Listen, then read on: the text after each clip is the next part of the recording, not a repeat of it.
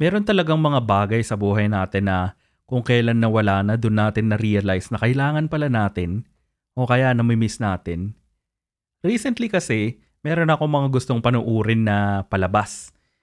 Mga TV shows na medyo luma na, no? Specifically, yung isa kong pinapanood recently is yung original na CSI. Yan, yung crime scene investigation from early 2000s yata. Ang problema, hindi naman siya available sa Netflix, sa Amazon Prime, or dun sa mga usual na subscription. Kahit mag-VPN ka, hindi ko mahanap yung complete uh, season. So, ayan, sinosource natin sa hindi masyadong legit na sources. So anyways, nakapag-download ako ng mga kopya. And then na-realize ko, ang hirap palang maghanap ng matinong subtitle, lalo na para sa mga medyo mas lumang episode. Merong mga subtitles na okay naman, medyo tugma naman. So, kailangan mo lang i-adjust ng konti yung offset, delay ng konti, o kaya advance ng konti.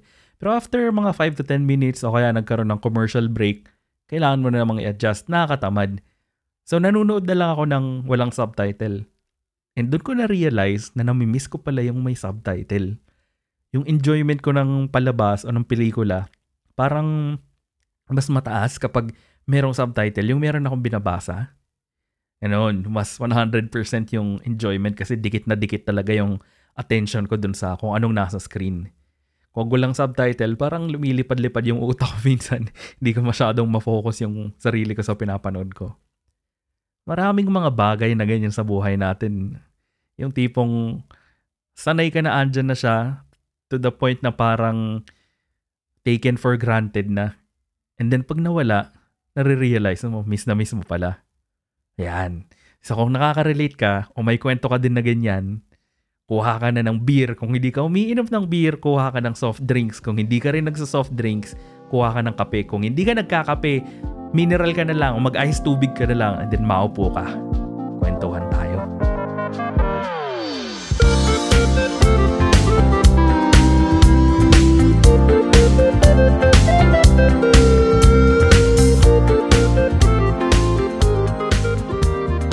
Ayan, ano.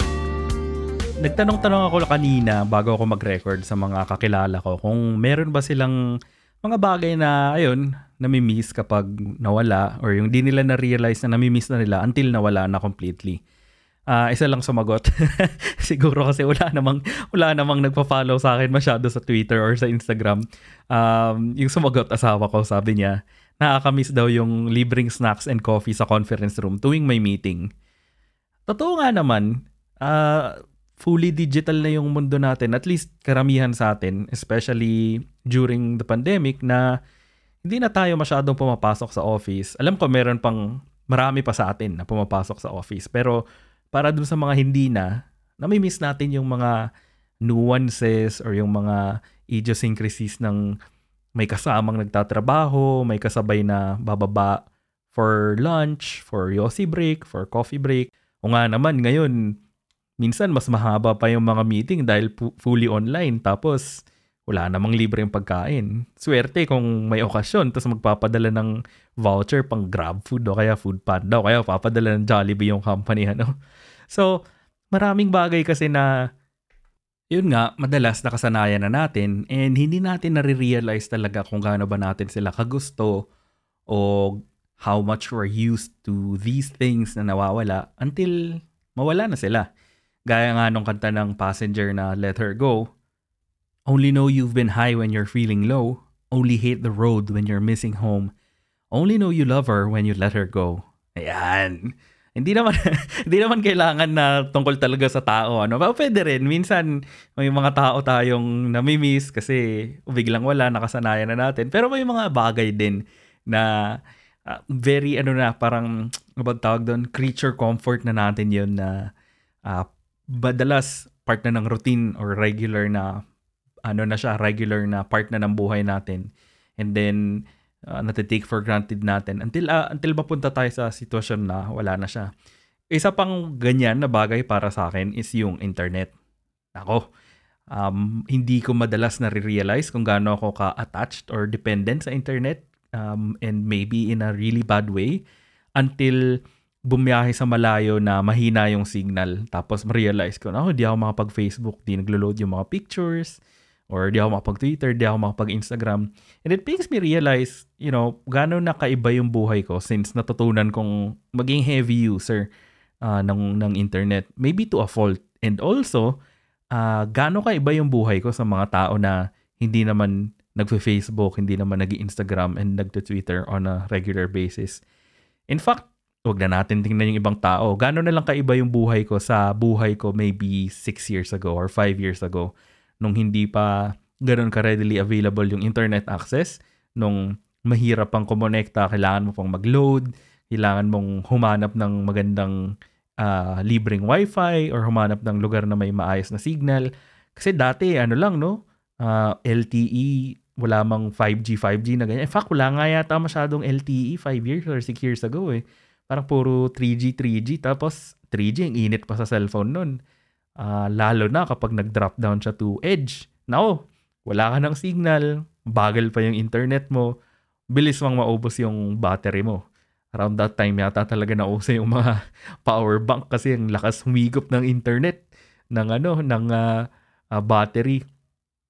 Ay baliktad, lakas humigop ng battery ng internet pala. So iba naman 'yan sa ano sa addiction. Yan. Meron kasi mga bagay na alam mo, nami-miss mo kasi nai-improve niya yung buhay mo, uh, nakaka-contribute siya sa overall happiness mo, pero hindi to the point na uh, debilitating pag nawala or parang hirap na hirap kang kumilos pag nawala. For example, Yossi. Yan. Nako ang Yossi sobrang hirap bitawan.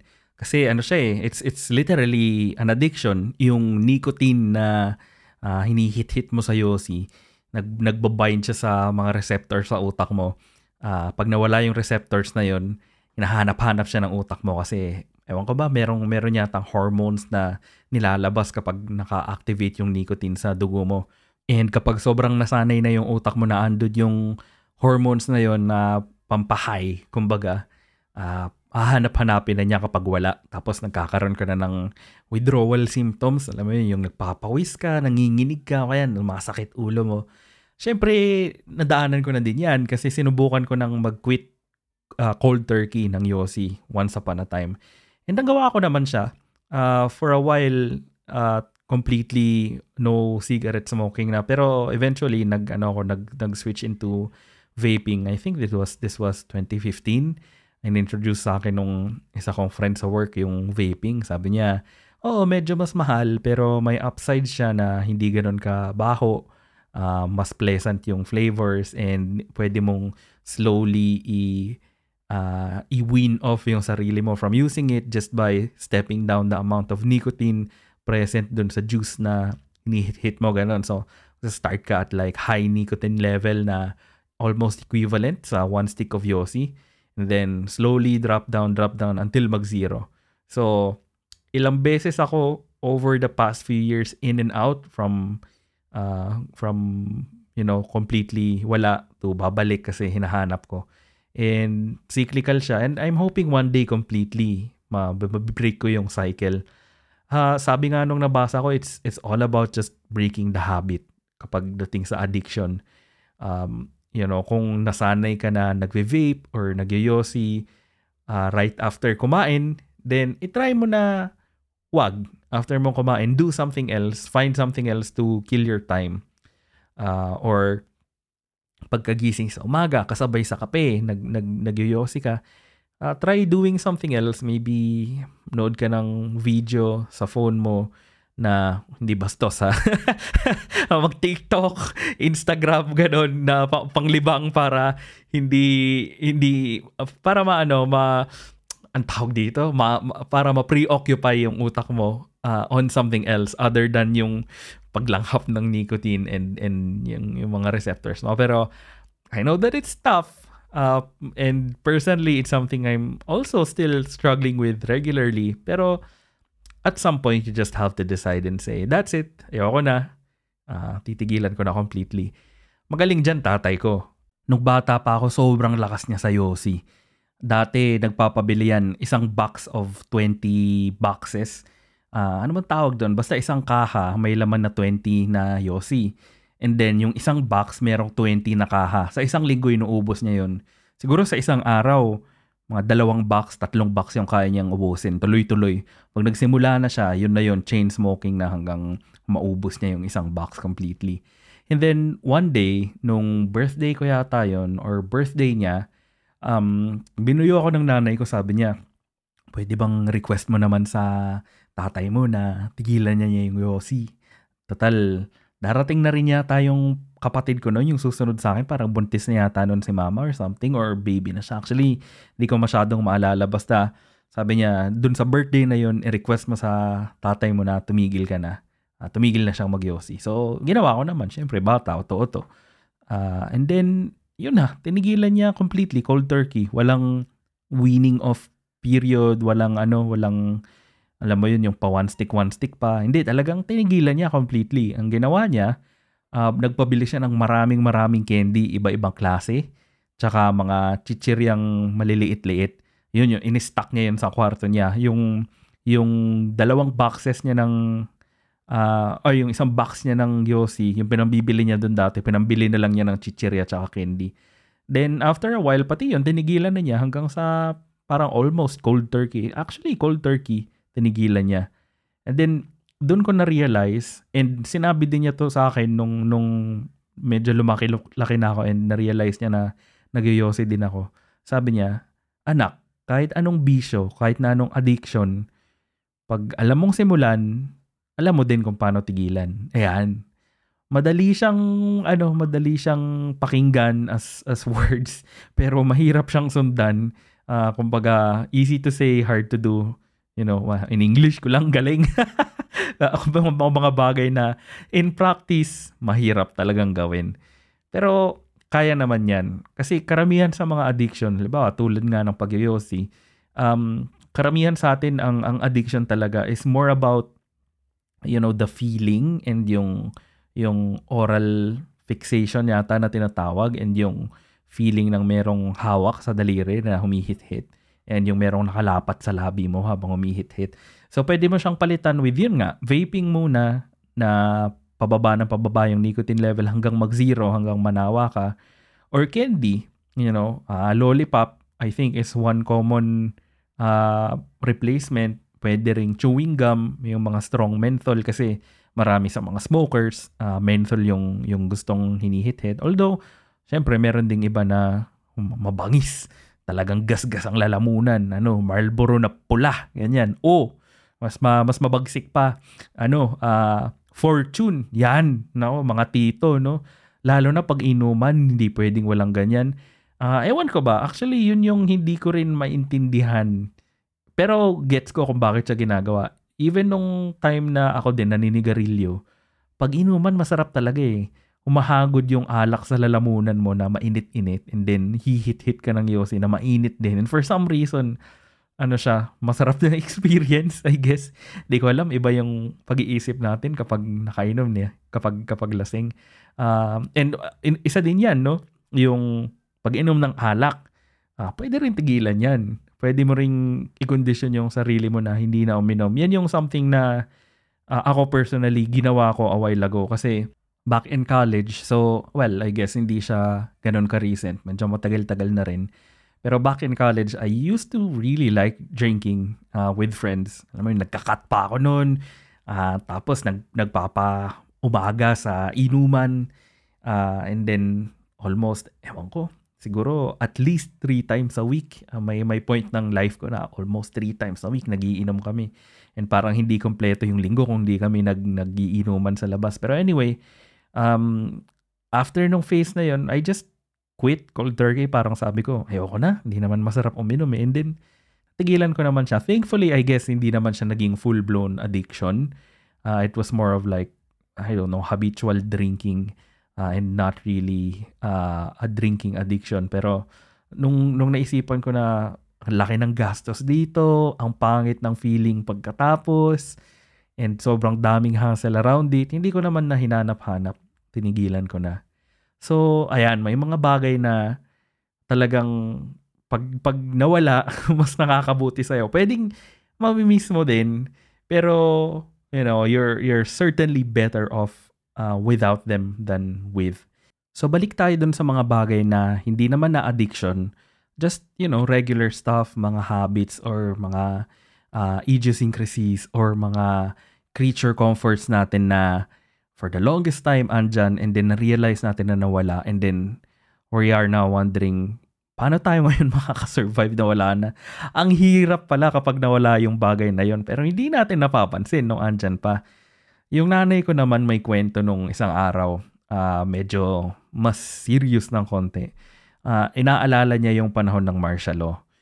Nung nagsimula daw yung martial law under sa time ni Marcos, uh, high school student siya. And at the time, sanay na sanay silang lumalabas ng friends niya after classes na pupunta dun sa, hindi ko alam anong tawag dun sa pinupuntahan nila. Hindi pa naman yata mall yung tawag dun, pero parang plaza or shopping center na kung saan nag-hangout yung mga boomers nung panahon na yon And maybe kain sa labas, konting shopping, window shopping, and minsan magsisine, and then yun, biglang pumutok yung martial law. Biglang every after classes at a certain time, pag medyo dumilim na, uh, andyan na yung mga kapulisan, andyan na yung mga sundalo, nagpapatrol, then yung mga lalabag sa curfew, huhulihin, and then they will do who knows what. You know, sobrang daming mga ginawang abuso ng martial law. Siguro nung simula hindi masyado, pero habang tumatagal lang tumatagal, yung lolo ko sinasabihan na sila na wag na wag na kayong magpapaabot ng gabi kasi ang daming mga babae na dinadampot and yun na nga, may gagawin na masama sa kanila.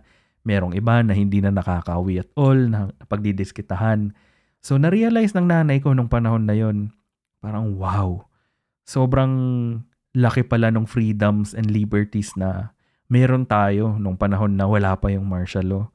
Uh, nakakamiss yung lumalabas and just being free to do whatever uh, during ano during the day and all throughout. Ngayon, hindi sila lumalabas ng maaga. Talagang strict yung time na kailangan uh, by ganitong oras nakauwi na, hindi pwedeng aabot ng dilim dahil nga sa lahat ng horror stories na nangyayari.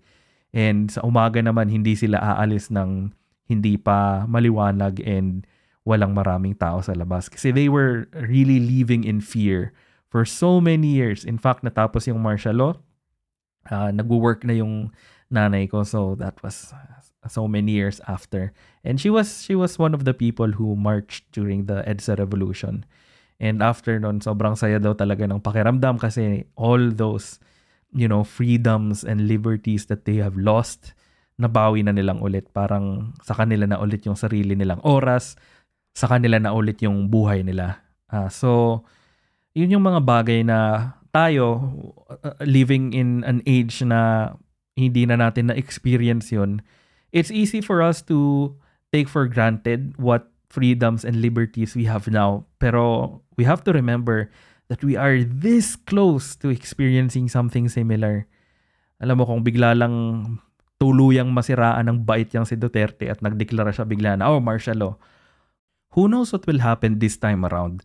Uh, nung unang panahon, hindi uso yung social media, hindi uso, uso yung Facebook, Twitter, uh, lahat ng tao no, nagko-communicate by phone kung may pambayad ka, uh, by mail, mga pen pal, ganun. And yung mga source ng news nila lahat nasa TV. And during martial law, you know, every broadcast station was under the control of the government. So, paano yung mundo natin ngayon? Like, kung ngayon mangyari yun, mag-tweet ka lang ng masama, pwede kang ipakulong, pwede kang ipadampot, and, you know, worse uh, they could do things to you and walang makakapag-object kasi kontrolado nila ng buong buo yung almost the entire justice system.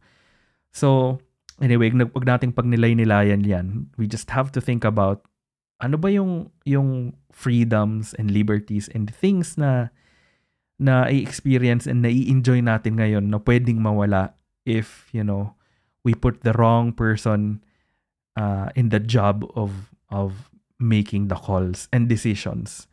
So pag-isipan nating mabuti yan, especially sa darating na eleksyon. Gusto ba nating mag-upo ng leader na volatile, walang alam, pwedeng maging puppet ng kung sino man yung naka naka-surround sa kanya o magko-control ng mga policies and decision making na gagawin niya. Kung pwede naman tayong pumili ng leader na magaling and alam kung ano yung kailangan ng tao, marunong mag-isip Ayan, ano. Kasi isa sa mga bagay na pwedeng mawala sa atin and again, mamiss natin and only very later realize na nawala natin pala is common sense. Um, isa sa mga kwento ko na hindi ako proud and hindi ko kinikwento talaga is one of the biggest regrets I've I've made, you know, one of the biggest regrets in my life due to a decision that I've made. And it's that in 2016, I voted for Duterte. Yes. Hiyang-hiya ako sa sarili ko. Hiyang-hiya ako sa mga kakilala ko, sa pamilya ko, and sa mga kaibigan ko na at the time, you know, they were actively trying to talk me out of it. Pero wala eh. I was I was surrounded by an echo chamber of friends who I thought were really really good, really intelligent and really thinking of a better Philippines. Sila lang yung naririnig ko and paniwalang paniwala ako sa propaganda machine noon na sinasabi si Duterte, you know, change is coming, ganyan yung sinasabi, di ba? Tapos makikita mo sa Facebook kung gaano kalaki yung mga movement, yung tinatawag nilang revolution of people all over the world uh, supporting him and and you know showing um, that that force and that power para ipakita na siya talaga yung karapat dapat na mayopo. And, you know, at the time, I was so ignorant and oblivious to all the shortcomings and the red flags. Yung natay ko nun, sabi na siya ng sabi na hindi magiging mabuti ang kalalabasan pag si Duterte yung nanalo. But I was ignoring him. I was ignoring Duterte's lack of a really concrete platform. Nagpapadala ako dun sa ano, no drugs in six months, wala nang traffic in six months, mga ganong klaseng pambabola. Magje-jet ski ako paniwalang paniwala ako doon kasi, you know, kapag, kapag pala nadala ka ng algorithm ng Facebook and Twitter, kung ano yung gusto mong makita, yun yung ipapakita sa'yo. Yung mga social media, they are designed and engineered. And I know this because, you know, I'm, I'm in, in the IT world. The way that they're designed is that they show you things that you want to see. They don't show you things that you don't want to see. Kasi ganun sila kumukuha ng views and ganun nila may ensure na you spend more time uh, in their platform and you know as a result you see more ads and more revenue for them ganon so ang nakikita ko lang nun yung mga mga pinopost and tinitweet ng friends ko na all out supporting Duterte. And I wasn't seeing the more logical side. Hindi ko nakikita yung mga mali. And nanalo siya. And now here we are uh, waiting for you know a better Philippines. So this time around I have learned to be a little more critical. Uh, hindi na lang ako basta nagpapadala sa sinasabi ng mga nakapalibot sa akin, but I also do my own research. So, binabasa ko kung ano ba talaga yung mga nangyari, ano ba talaga yung mga nangyayari, ano ba talaga yung qualifications and strengths ng mga uh, candidates and yung mga tao na gusto kong iboto. And then I confirm it just by looking at all different sides. Kapag merong gustong makipag-usap sa akin from a different side instead of me just outright blocking them and ignoring them. Just like I did in 2016, I wasn't having any conversations. Pag nakita kong may nagdi-dissent, uh, I just mute them and I just don't listen to them. Kasi, I don't know, I guess I was scared of, of learning something I didn't want to learn. And it turns out, masama pala yun. Hindi mo dapat pinangahawakan or pinangihinayangan yung mga bagay na wala namang sense. You know, I get so sentimental over things that I've fought for, not realizing na, you know, uh, I I probably wasn't fighting for the right thing, and just knowing the right thing, I would have fought for something better. So this time around, we're we're doing much better. So alam alam niyo kung ano yung na-miss ko noon. What was one thing that I didn't realize I didn't have? Common sense. You know, if I just had the common sense to look at what's happening, if I just had the common sense to realize na lahat ito propaganda and lies and, you know, all these smart people are just falling into the same traps that I was and that there are way more uh, learned people around me telling me that it's I'm making the bad choice, then probably, you know, we wouldn't be here. And I guess if a lot of people like me didn't lose their common sense, um, probably we have a much better Philippines right now. But you know, what's what's past is past. We learn from our mistakes. so that we don't do it again. So, you know, this time around, let's vote for the best candidate. Let's vote for the person who will truly bring us to a better Philippines. And alam naman nating lahat kung sino yan. Diba? Lenny Kiko lang for 2022. So, with all that said, maraming bagay na pag nawala, nakakabuti sa atin like addictions. Pero pag nawala, hindi natin nami-miss until ma-realize natin na wala na pala. And let's just always be on the lookout kung ano yung mga bagay na yon and decide for ourselves whether we're better off without them and we should let go or you know, we can spend the extra effort and energy para ibalik and make us whole again. So, yan lang muna. Hanggang sa susunod. Kwentuhan tayo ulit.